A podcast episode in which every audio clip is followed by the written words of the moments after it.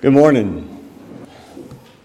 Sometimes when I think about what should we teach about, preach about, um, trying to understand what should be said, sometimes when I look out in this crowd, think about everyone who's a part of this church, I wonder how many of us really understand what it means to be a Christian? How many of us really understand what it means to follow Jesus? Are we here because we are completely committed followers of Jesus? Or is this just what we do on Sunday? Kind of part of our family tradition, maybe a social expectation. Chuck Swindoll tells about some Christians, you may have heard this before. They were meeting in the former Soviet Union communist government had banned any church meeting, so they were meeting in the basement of a home. When suddenly the door burst open and there were two Soviet soldiers with automatic weapons. They shouted, Everyone must leave immediately. Anybody who stays and does not renounce Christ will be shot. A few left, but most of that small number stayed. The soldiers then shut the door, put their guns down, and said, Brothers and sisters, we too are Christians, but we dare not worship with anyone who's not an authentic believer. May we join you? Would you pass that kind of test? Would I? Are we really devoted to following Jesus? Or when that moment of truth comes for us, whether it's somebody with an automatic weapon, or maybe that moment of truth at work, or that time when our convictions are put to the test, will we stand up for what's right? Or will we cave and compromise when it becomes politically incorrect to follow Jesus? You know, in the parable of the sower, Jesus said some of the seed will fall on shallow soil. It will take root and it will grow for a while until the difficulty comes. But when the difficulty comes, when the pressure hits, the persecution, the trouble, it will die, it will fall away. It is my fervent desire that every one of us will deepen our relationship with Jesus. And then when we're under pressure of any kind, we will make the right choice. We will remain faithful. You know, the early Christians were persecuted by the Romans, but not because of their faith in Jesus. Because the Romans believed in many gods, and to have another God, that was not a problem for them. The problem the Romans had with the Christians is that those who followed Jesus would say boldly, Jesus is the only God. And they could not tolerate that. So the Christians were threatened and ridiculed, arrested and beaten, imprisoned, and many were executed for their faith. I am concerned, and I know you are as well, with the direction that our society is headed, that we're becoming more and more pluralistic. More and more, it's hard to stand up for what is right. Now, as Christians, we should respect the views of others who disagree with us, religious views or otherwise. We should always be kind Always be respectful, always be loving. We should never harass someone because they see things differently than we do. We should allow others the freedom to worship or not worship as they choose. We've been privileged to live in a country where that's been possible for 200 years. But if other religions are just as good as following Jesus, think about that. That means the death on the cross was for nothing. It didn't need to happen at all. And to be frank, we're wasting a good Sunday morning being here instead of sleeping in on a rainy Sunday morning. But it does make a difference. Jesus said, I am the way, the truth, and the life. No one comes to the Father except through me.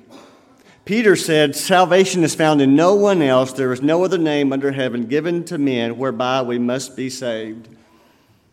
That's why for the next several weeks, next two months, we're going to be talking about studying through the book of Colossians.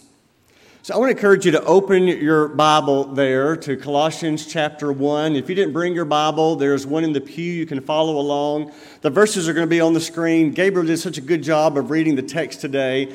For this month, we're going to have our young people reading the text just right before the sermon, just kind of uh, laying out the text. We've divided up the whole book into eight different readings, and that's going to be our lesson. And if you notice for the summer, we've got some special things happening. We want to encourage you to be here. Every time you're in town, if you're not traveling or visiting grandma or, or doing your vacation, to be here. And on Sunday morning, we're going to have a good textual study.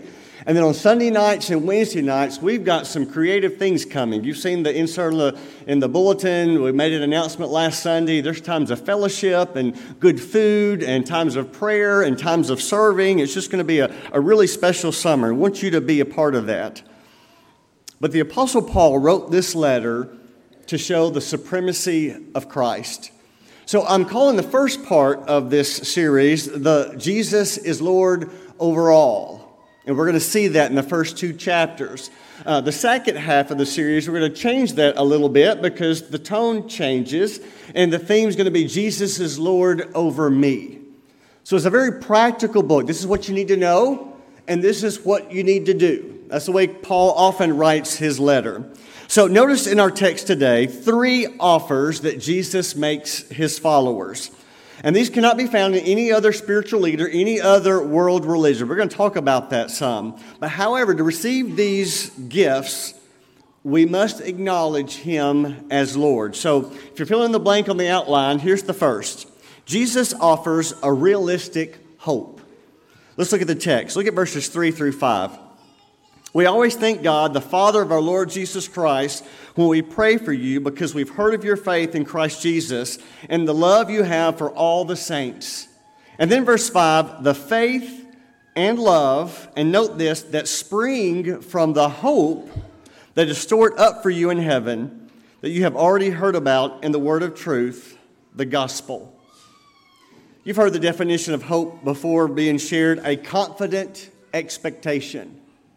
Hope is a confident expectation. Now, all world religions will say they've got that kind of confident expectation. It may be reincarnation, it may be some kind of reward of seven virgins if you give your life to that cause. But there's two distinctives that make Jesus' promise of heaven a very realistic hope. The first one is this it's based on His grace and not our works. It's based on His grace and not our works. Look how verse 6 speaks of understanding God's grace in all its truth. They understood God's grace in all its truth. So Paul is writing to the church then saying, You get it. You understand the grace. See, the hope of the world religions are based on your good works. They don't say it that bluntly, but, but that's what it is about earning God's favor. You pray five times a day. You give your alms. You make your trip to Mecca. You, you go to worship. You do whatever they require you to do. And maybe you'll be pleasing to God. Maybe you'll be able to earn your salvation. But only Jesus Christ offers a salvation that's based on His works and not ours. He voluntarily died on the cross to forgive us, making us pleasing to God. To me, one of the best passages that just nails that is what Isaiah wrote in chapter 53, verse 5. Look on the screen. But he was pierced for our transgressions, he was crushed for our iniquities. The punishment that brought us peace was upon him, and by his wounds we are healed. We all, like sheep, have gone astray. Each of us has turned to his own way, and the Lord has laid on him the iniquity of us all. There have been several religious leaders who died a martyr's death, but none like Jesus who died a substitutionary death on the cross. And here's what we need to know because if we're not careful, we won't grasp this in our early childhood developing years, and then we may carry the wrong thinking into our adult years. Christianity is not merely allegiance to a moral code, it's not just obeying what the Bible says it's following Jesus. It's worshiping Jesus, following Him daily. Ephesians 2 8 and 9 says, For it is by grace you've been saved through faith. It's not from yourselves, it is a gift of God, not by works, lest anyone should boast. One man explained it like this Imagine a convicted murderer on death row to be executed tomorrow. But tonight, his identical twin comes to visit him, and his twin is a priest. And in that prison cell, when they're having that last visit, when no one's looking, they exchange clothes. So then the criminal is wearing the priestly garb, the priest is now wearing the prison garb. The priest remains in the cell and goes to his death the next day. The criminal walks free wearing the priestly garments. In a sense, that's what Jesus did for us. He came down to our sin filled world and gave us his clothing, his robe of righteousness. We're guilty, we deserve to die, and he gave us salvation. And he took the penalty for our sins. The hope of heaven is realistic because it's based on his amazing grace, not all the good that you do. Look at verses 12 through 14 joyfully giving thanks to the Father who's qualified you to share in the inheritance of the saints in the kingdom of light.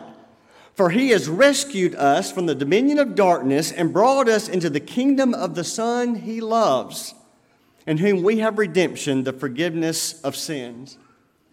Well, here's the second way his hope is different it's based on a demonstration and not a speculation. Again, in verse 5, he mentions that hope is stored up for you in heaven that you've already heard about in the word of truth, the gospel. Now, that word, the gospel, is real easy just to read over that but that's key here. Don't just quickly read over that. The gospel is a way of saying the, the death, burial, and the resurrection of Jesus. The gospel is good news, and it's good news because the tomb was empty. It's not just that Jesus died and buried, it's that he came back to life. Remember what is unique about the Christian's hope? He's the only one, Jesus is the only one that proved the reality of the hope by coming back from the grave. Not true of any other religious leader. That's why you remember when the women went to the tomb and they're looking for his body, the angel said, Why are you looking here? He's risen, just as he said. But all other religious hopes are basically based on conjecture. Jesus is the one who showed it by coming back from the grave. Let me ask you a question. If it could be absolutely proven to you that Jesus did not rise from the dead, would you still follow him? If it could be absolutely proven that Jesus did not rise from the dead, would you still be a Christian? I would not. I don't think you would either. Because that's the whole foundation of why he came. That's what separates him from all other ways of thinking. That the tomb was empty. Look what Paul wrote in 1 Corinthians 15. He's very blunt here in, in the way he says this, beginning verse 14. If Christ has not been raised, our preaching is useless, and so is your faith. More than that, we are then found to be false witnesses about God, for we have testified about God that, that He raised Jesus Christ from the dead. And then verse 17 if Christ has not been raised, your faith is futile. You're still in your sins. And then verse 20, but Christ has indeed been raised from the dead, the first fruits of those who've fallen asleep. And then verse 22, for as in Adam all die, so in Christ all will be made alive. So the good news here, and I hope you're getting this, is our, our hope is more than speculation, it's more than conjecture, it's more than wishful thinking. It's based on a historical fact that Jesus came out of the tomb. I mean, why put your hope in anyone else, anything else, other than Jesus? He's the only one that came back. He's the one who said, I am the resurrection and the life. He who believes in me will live, even though he dies. And whoever lives, believes in me, will never die. I love the promise of Romans 8 11. If the spirit of him who raised Jesus from the dead is living in you, he who raised Christ from the dead will also give life to your mortal bodies through his Spirit who lives in you. And that brings me to the second thing Jesus offers. He offers a positive transformation. He offers a positive transformation through the power of the Holy Spirit. Look at verse 7 and 8. And Paul is writing about their love in the Spirit. Notice the wording here. Just as you learned it from Epaphras, our beloved fellow servant, he is a faithful minister of Christ on your behalf and has made known to us, look at the wording there, your love in the Spirit. He told Paul about your love in the Spirit. Now, most every other world religion seeks to make people better. Following Jesus is not the only one that, that makes that claim. In India, over 90% of the people are Hindu.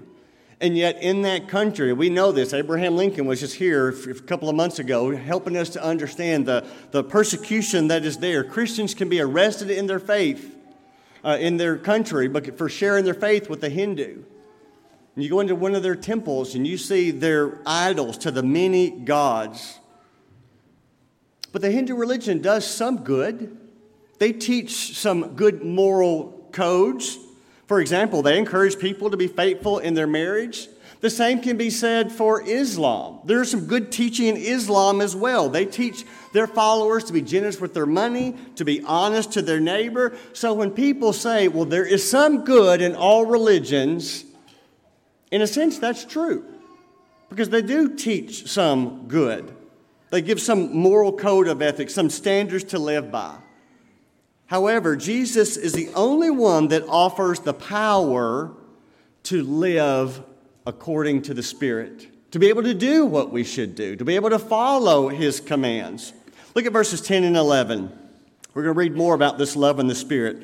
We pray that this, we pray this in order that you may live a life worthy of the Lord and may please Him in every way, bearing fruit in every good work growing in the knowledge of God, being strengthened with all power according to his glorious might, so that you may have great endurance and patience.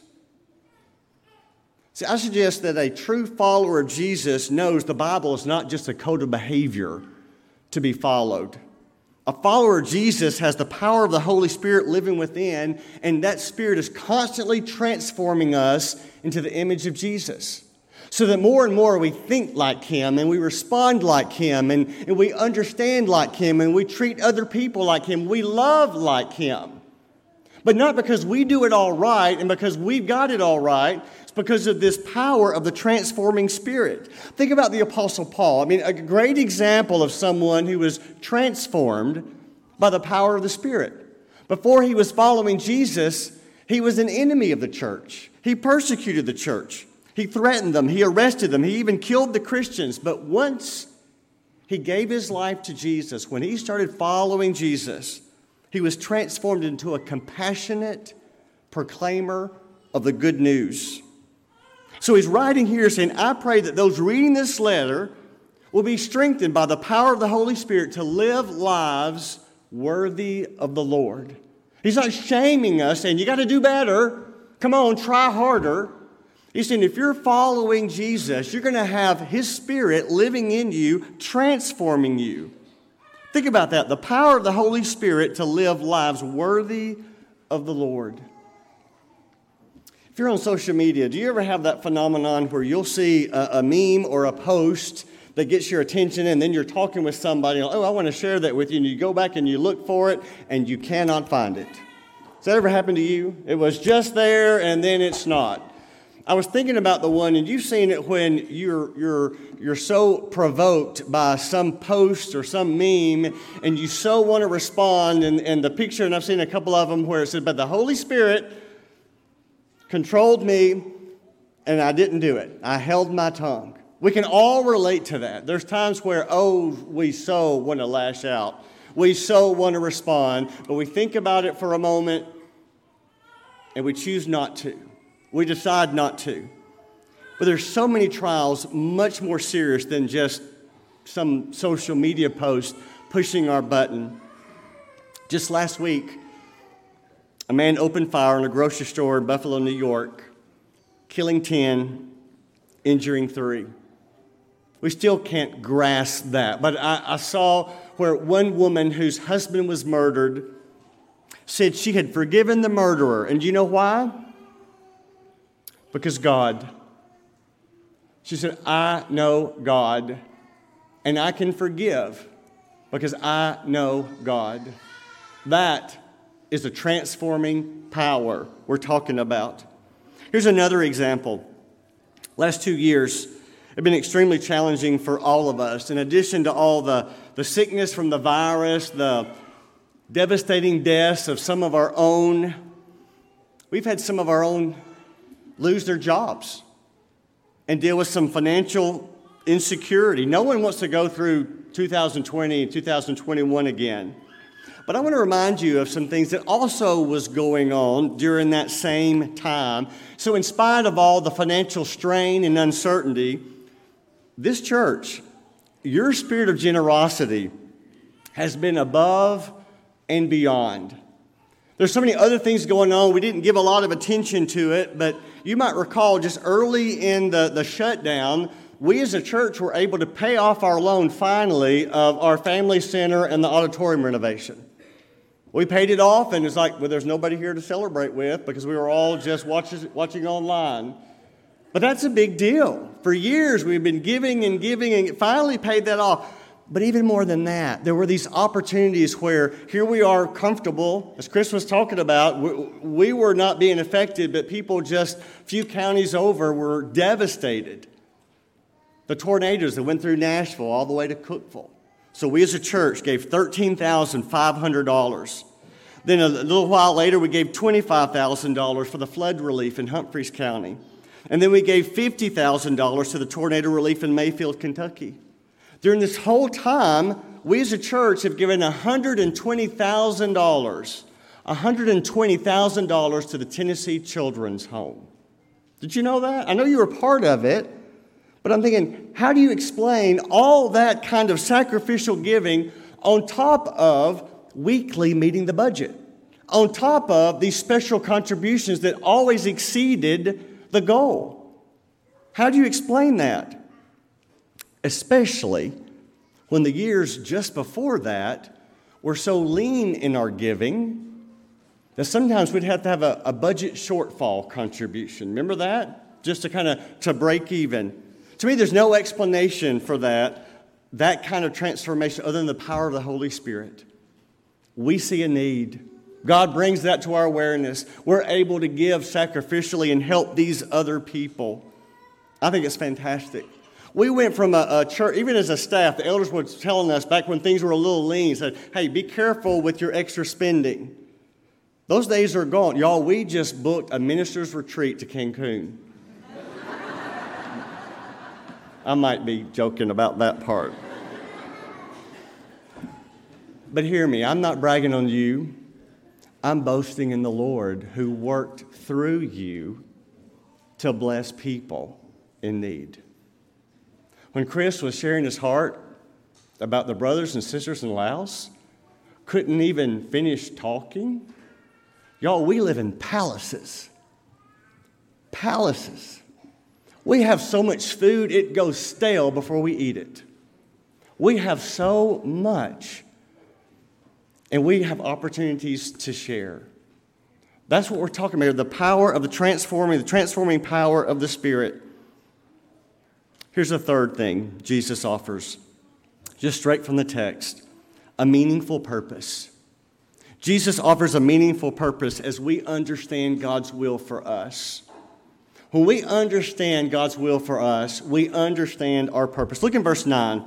For this reason, since the day we heard you, we've not stopped praying for you and asking God, look at this, to fill you with the knowledge of His will. What a prayer. Asking God to fill you with the knowledge of His will through all spiritual wisdom and understanding. Think about that and compare that to how many people today in our culture, our day and time, are floundering, searching for some kind of meaning and purpose and identity in life. Who am I? What am I supposed to be doing? What's my purpose? And people are looking in all the wrong places politics and sexual identity, you name it, all in hopes of finding some direction, some purpose, some significance. Here's the truth. And Paul hammers it home throughout this letter. Jesus Christ offers us the understanding of God's plan for your life. You want to know what God's plan for your life is? Read the book of Colossians, and He will spell it out for you. Your life is not some meaningless journey to nowhere. It's not just get up and make another dollar and go to bed. God has a plan for you, just as every thread in that tapestry has a purpose. You are created in God's image. He knew you before you were born.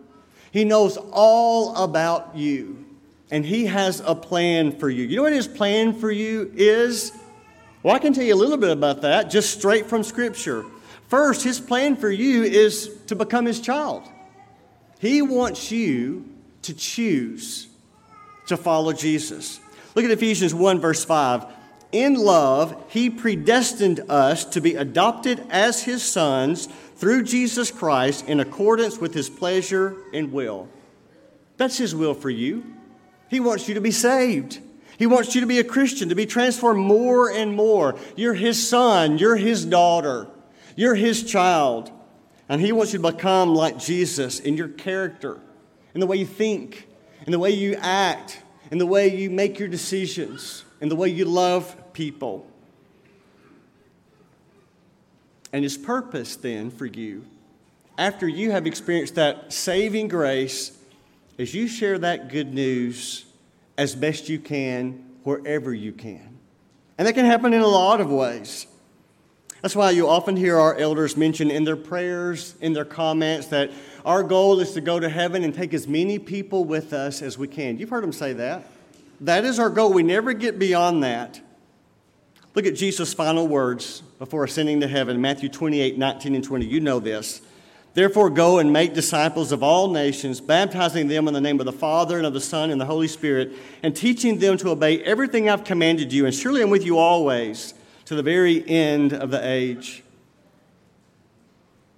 When you follow Jesus, you're not just accepting His grace, His salvation, that His death on the cross is, is, saved you from your sins.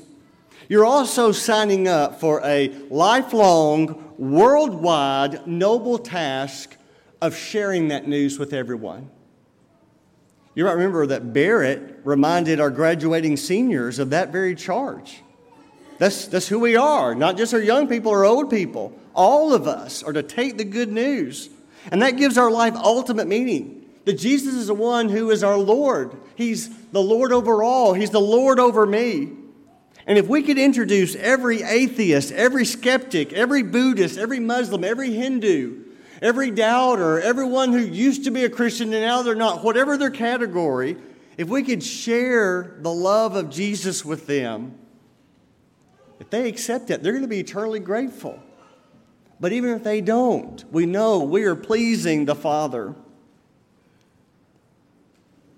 Let's say that just an hour before that shooter entered the grocery store in Buffalo, New York, or let's bring it home. Let's say an hour before a shooter were to go into Kroger in Columbia, and you get word of that. What would you do? How would you respond? If you were in the store or nearby, you would go into the store and tell everybody in there, you've got to get out, you've got to evacuate, you've got to listen to me. And people would probably think you're out of your mind. People will probably think you need to be arrested. People will probably think you're lying to them or maybe wanting attention. They think all kinds of, some might believe you, but a lot would doubt and think you're kind of crazy. Maybe you're just making it up. Maybe you're just seeking attention. But if it's true, if what you know is true, it's the most loving, compassionate thing you could do. In fact, you'd go in and tell them, you'd be calling the police, you'd be finding the security guard. You do everything you can because you'd want them to know to save their lives. The message of the gospel is that this world and all that's in it is going to cease. The Lord is coming back. But Jesus offers a rescue. He offers a plan, a way of escape. Now, we try not to mess up that message, to get in the way, to botch it in any way. We try to tell people as clearly as we can, as lovingly as we can, and we hope we don't come across as somebody who's out of their mind. We hope we've got more than an hour to share the good news. But there's an urgency of the gospel. And that urgency might come across as obnoxious to some, or irritating, or maybe intolerant. And you know, if it's not true, it would be. But if it is true, how can we keep it to ourselves? How can we not? Look at the screen, 2 Corinthians chapter 5, verse 13. Paul wrote this If we are out of our mind, it's for the sake of God. If we are in our right mind, it is for you. For Christ's love compels us, because we are convinced that one died for all, and therefore all died. And he died for all, that those who live should no longer live for themselves, but for him who died for them and was raised again. And there are a lot of ways to do this. One, we could be like Heather and Chris and go to a country far, far from home. And we need people to do that. Another is something we can do right here in our own way, opportunities that God gives us. I read about a man who had been a Muslim freedom fighter in Afghanistan years ago. He graduated from their boot camp when he was 12 years old. At age 15, in combat, he severed his hand. When he was taken to the hospital, the doctors there wanted to just amputate. That seemed to be the only option. But there was an American physician who looked at his hand and said this I think that would be an interesting case for some specialists in America. So they bandaged his hand, and the doctor made provisions for him to be flown to the U.S. to have a special surgery. His hand was saved. He has about 60% use of the hand. Now, during that time, that was an extensive surgery and recovery, a Christian family stepped up to that opportunity and agreed for him to live with them. Imagine that a Muslim freedom fighter coming to live in your home for the recovery and the therapy. He stayed with them for over a year. How would you handle that? Well, they didn't want to force their beliefs on him, so they didn't make him go to church with him. In fact, when he asked, they would take him to the mosque so he could worship. But eventually, he started asking questions about Christianity, went to church with them. He said this I'm considering Christianity, but if I do, I think I will die. I don't mind dying, but I don't want to die a slow death. If I become a Christian, I will be tortured. So he didn't. He returned to Afghanistan but when he came back to the U.S. for, for more treatment later, he became a Christian. And his host family asked him, What made you decide? Here's his response I see a love in the hearts of Christians that I don't see in the hearts of Muslims. I see a love in the hearts of Christians that I don't see in the hearts of Muslims. Jesus said, By this all men will know that you are my disciples if you love one another. He changed his name. He took a name from the Bible. Any guess as to what it was? What name he would choose? John. He chose John because it's used by so many times by Christian people. I mean, good grief, we've got four elders named John. John, the apostle Jesus loved. John, the apostle of love. God inspired Paul to write this letter to the church in Colossae in part to share some important doctrines some key truths. And in true Paul fashion, he, he opens his letter saying, Here's some things you need to know, here's some things you need to believe. But notice how he begins with the love of Christ. Look at verse 3. We always thank God, the Father of our Lord Jesus Christ, when we pray for you, since we heard of your faith in Christ Jesus and the love that you have. The love that you have. You know, if 2020, 21 taught us anything, is that life is fragile. Don't take anything for granted. And we learn in this very brief letter that Jesus offers real hope, eternal hope. He offers positive transformation by the Spirit, and He offers a meaningful purpose in life. But the key word there, it's offer. He offers. Even in his public ministry on earth, he would say, Come follow me, but he never forced anyone. And today it's the same. Jesus died on the cross for you, but it's your choice. He's offered to save you, but it's your choice. He's offered for you to live with Him in eternity. It's your choice. He's offered to give you the power of the Holy Spirit, but it's your choice. This morning, if you believe Jesus is the Son of God and you're willing to confess that to others, if you're ready to be baptized, we'll help you with that. Or if we can pray for you in any way in your walk with the Lord, won't you come as we stand and sing to encourage you?